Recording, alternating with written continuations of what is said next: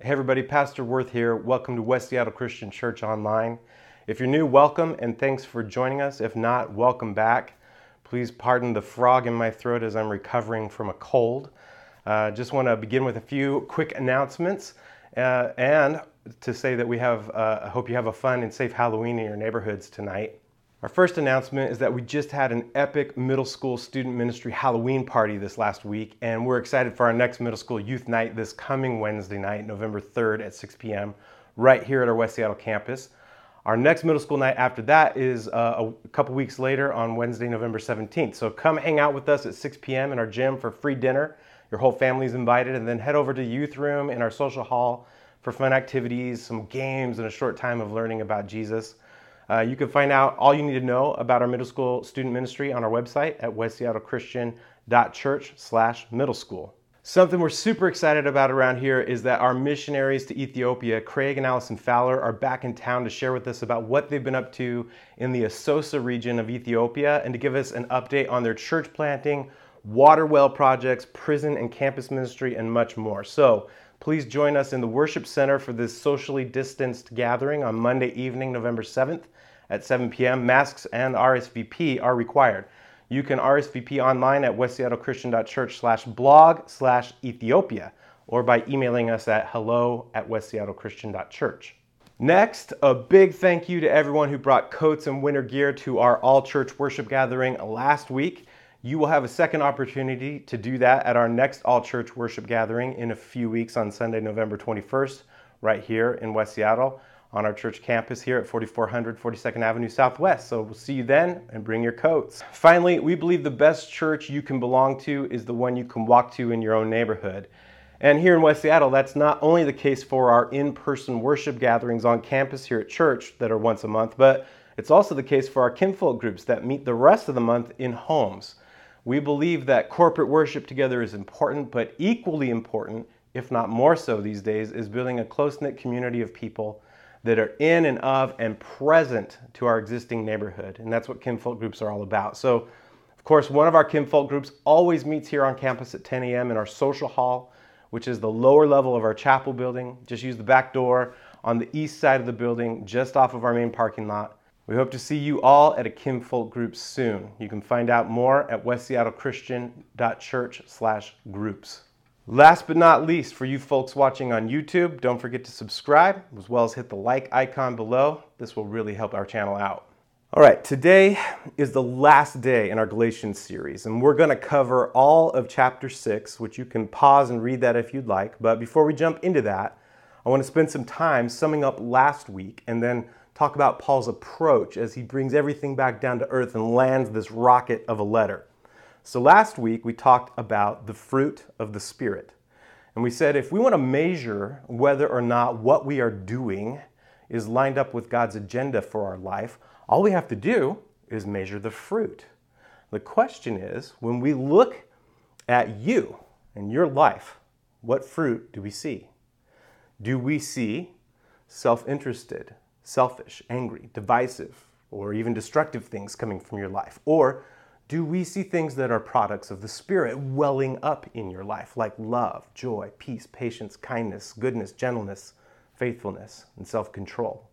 And the issue here is that there are a lot of things in this list that are really obvious. Like, if I deliberately hurt somebody to get revenge, that's obviously not full of the Spirit. However, there are a lot of other things in our lives that seem to be not so clear. So, what Paul begins to do here at the end of this letter in chapter 6 is talk less about the specific list of things to avoid, like he did in chapter 5, and he starts talking more about the motivations of your heart and my heart.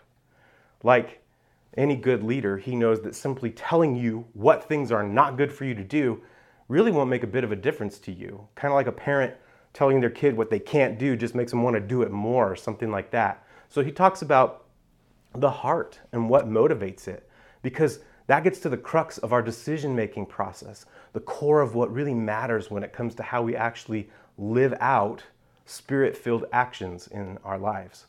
Basically, Paul says, focus on Jesus, and the motives of your heart will be good.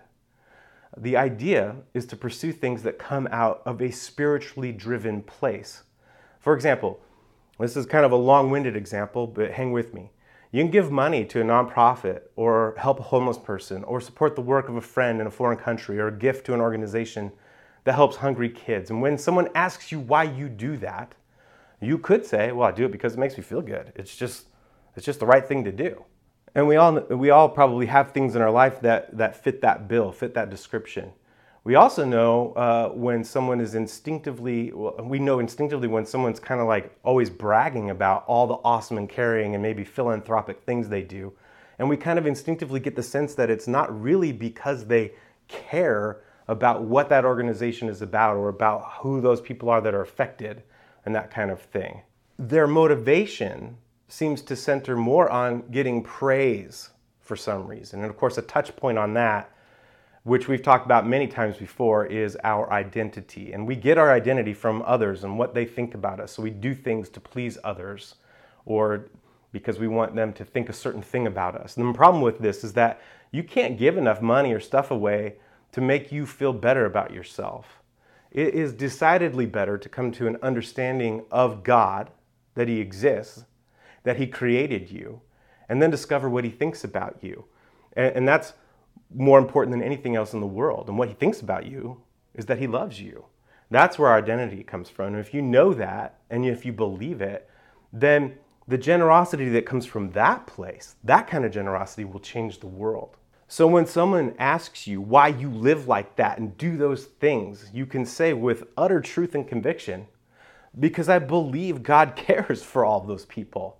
And I'm joining Him in the work that He's doing in and through all these other organizations and people who are awesome.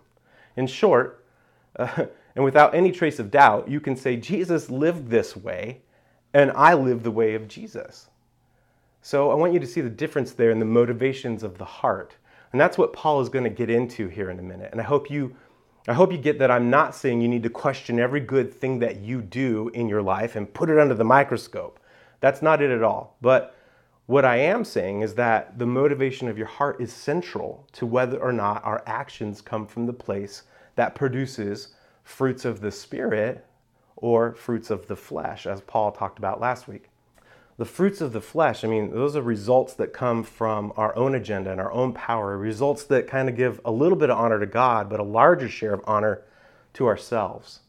And as you begin following Jesus' way of life and figuring out the motivations of your heart, you will produce the fruit of the Spirit. And what Paul is going to say in today's passage is don't get conceited and start being jealous of one another, trying to kind of one up each other or outdo each other. Because, and the reason he does that is because when you take away the rules, kind of what we've talked about the last couple of weeks, when you do that, people usually go one or two ways. The first way is they just say, I'm free to do whatever I want. Let's party, you know?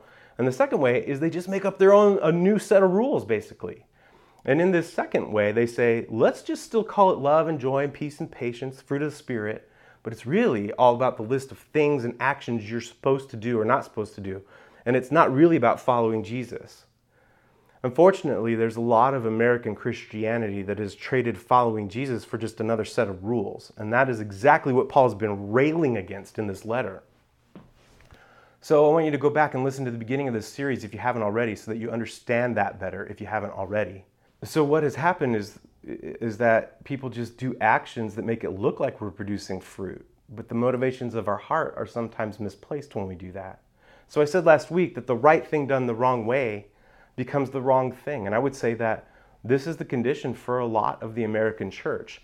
The right thing done the wrong way becomes the wrong thing. So that's what Paul's getting getting and get to here today. There are tons of different kinds and types of people who are following God. And the way that looks can be multiple different ways across many different churches, denominations, states, countries, overseas, and different villages, jungles, cities, etc. And as you interact with other Christians, you will inevitably come across another follower of Christ who may be behaving a certain way where you're like, uh, well, that's probably not Christ like or holy or godly what they're going to do is they're going to step outside the boundaries of what you might think are the boundaries. So, what Paul's going to talk about today is how to have a conversation with each other about that when we see that going on. So, let's jump in to chapter 6. Brothers, if anyone is caught in any transgression, you who are spiritual should restore him in a spirit of gentleness.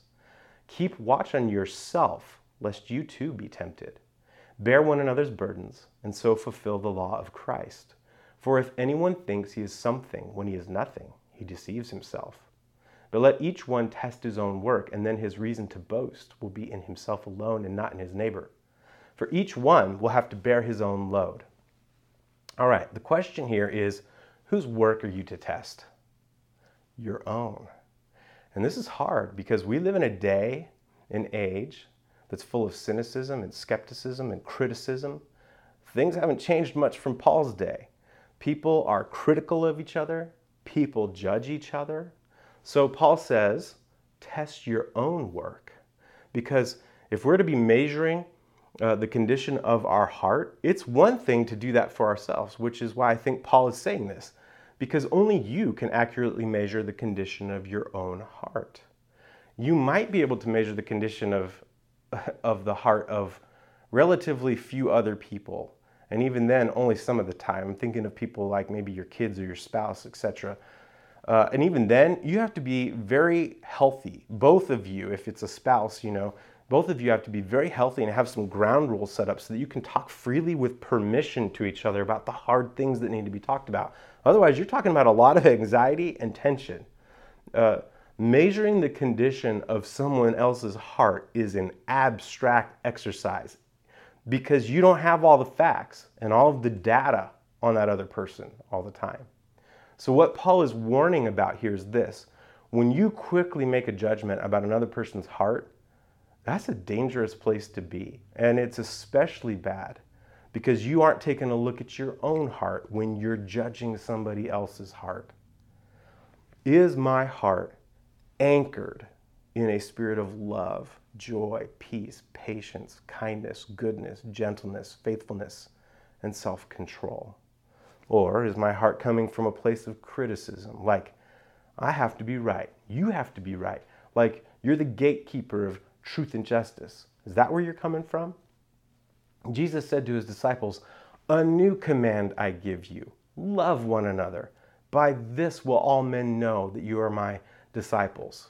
He, he said, They will know you're my disciples by the way you make others honor the truth, right? By the way you make sure to point out that they're wrong. By the way you take a stand against the culture and let everyone on social media know that they're spiritually bankrupt. Is that what Jesus said? No, that is not what Jesus said. Listen, you don't get into heaven by being right. He said, By this, all men will know that you are my disciples, that you have love for one another. And you need to let that sink in because you're going to have interactions with others where you're like, look, I don't know if what you're, what you're doing or what you did is something a Christian would do. Now, I know some of you are hearing this, uh, and I want to kind of just address the elephant in the room. Among all the people who are listening and watching this right now, there are a lot of theological opinions. That's the truth. And some of those opinions, shocker, contradict each other. And talking like this about this stuff in the way I just did is like standing on the edge of a cliff for some Christians, and for some others, it's not. And if you sat down with me for a day and you and I talked about all of my theological positions, you would go, That's fire. You are spot on. But there are other things that I believe the Bible says really clearly that if you and I were to sit down and talk about them and you knew what I thought about that, you would be really mad and like, I can't believe you think that means that. And you'd be really let down.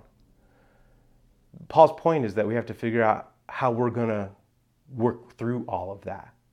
We got to figure out a way in the church in America to not compromise our convic- convictions, but to stand in a place of love with each other where we work on having a better way to have these kind of conversations because your truth does not win the world. Your love does. By the way, freaking amazing book by that name, Love Does by Bob Goff.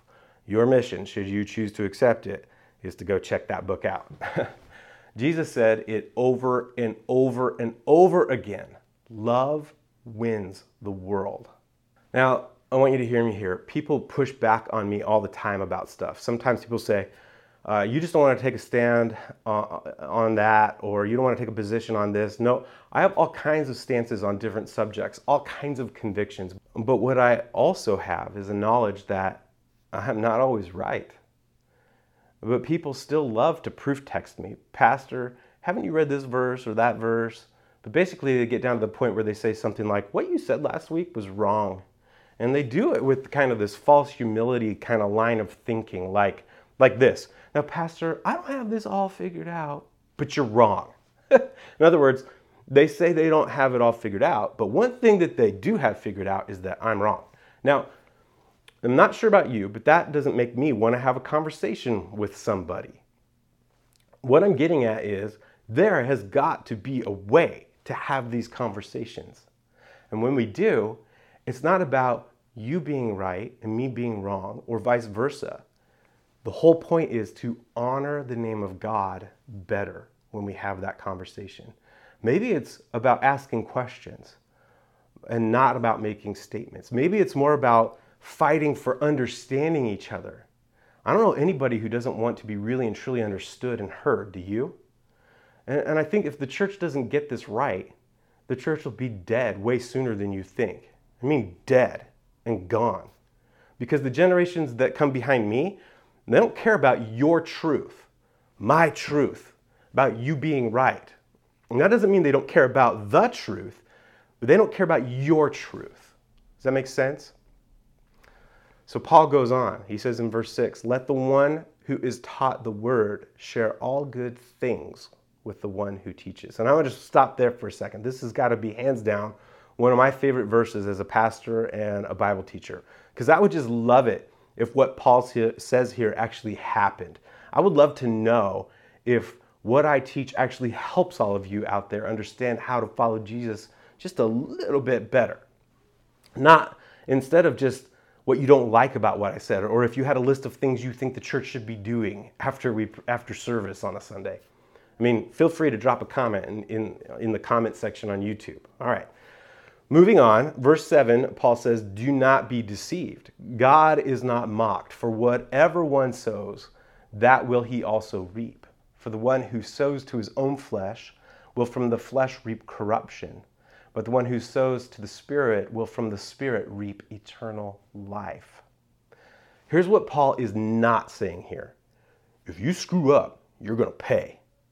Nah, he is not saying that. What he is saying is, don't freak out if you see something that somebody's doing that's inconsistent with Jesus.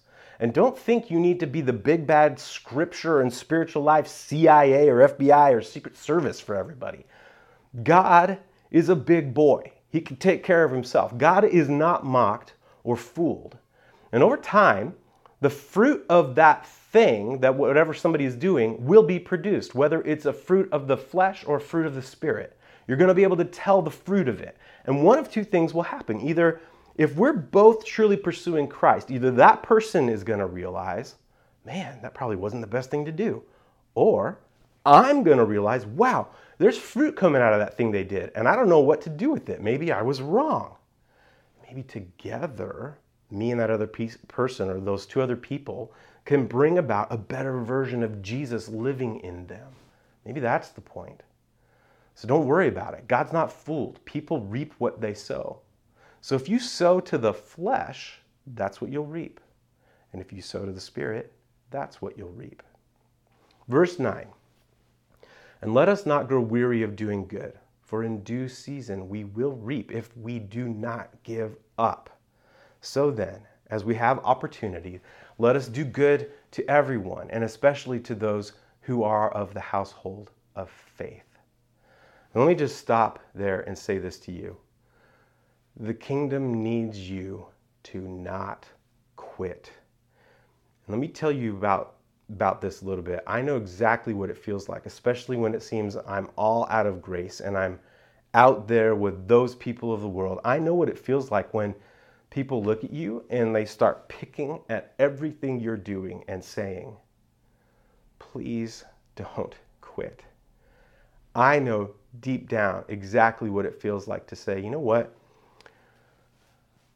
I could go work construction, forget this, or I could go back to school and get a different degree. There are a lot easier ways to make money than the way I'm making money, you know, uh, making a living. I, I know exactly what it feels like. And I know a lot of pastors who were good, godly women and men who threw in the towel because they grew weary of doing good, because they were ripped apart and torn to shreds, torn down. And you know who did that to them? Church people. And it breaks my heart because the kingdom is way, way less because of that, because they're not serving in that way anymore. Because we didn't figure out how to hold one another up we didn't figure out how to create a space at the table for people different than us, like what we talked about the first couple messages of this series. And there's a really good word in the Bible for this. It's called sin. It's proud and it's arrogant.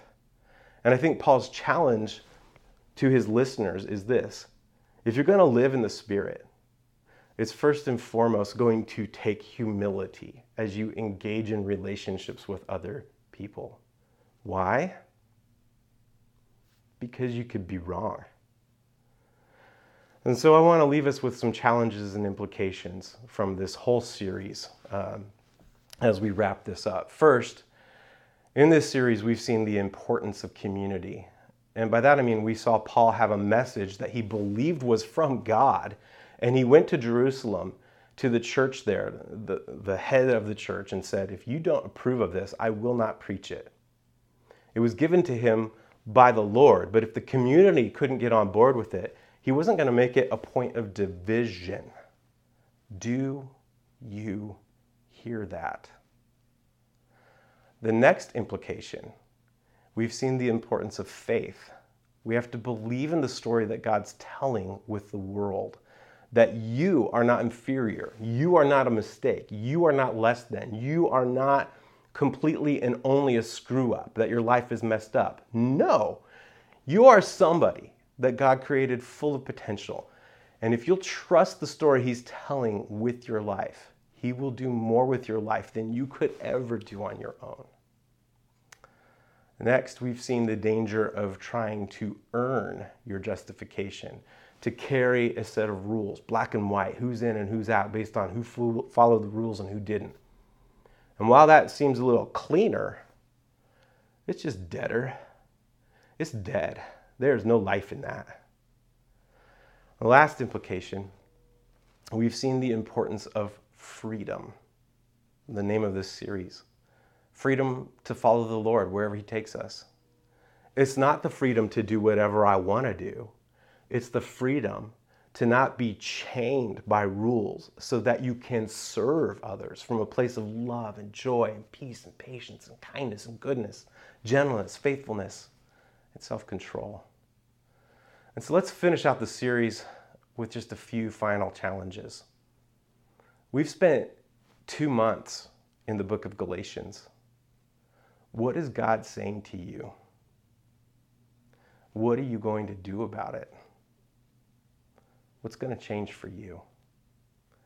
Now that we've studied all this, are you just going to be like, well, I have some good things to think about. I learned some new stuff. Need to work on this or that.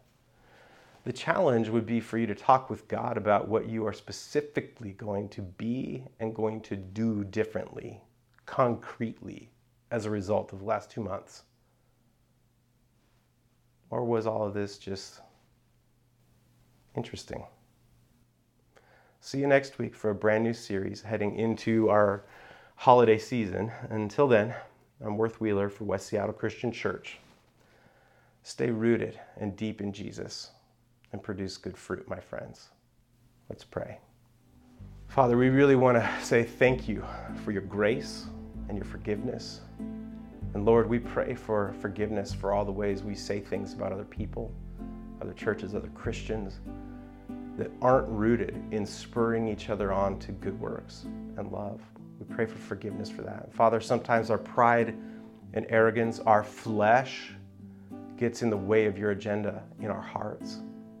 As we wrestle with all the things we've learned these last eight weeks, help us to commit, regardless of what the people around us do, to work at being better at the part we each have to play. To be people that celebrate the good in this world, to be a person who engages in your redemptive work wherever we can find it. Lord, I pray May your name be great and receive the glory it is due. In Jesus' name, amen.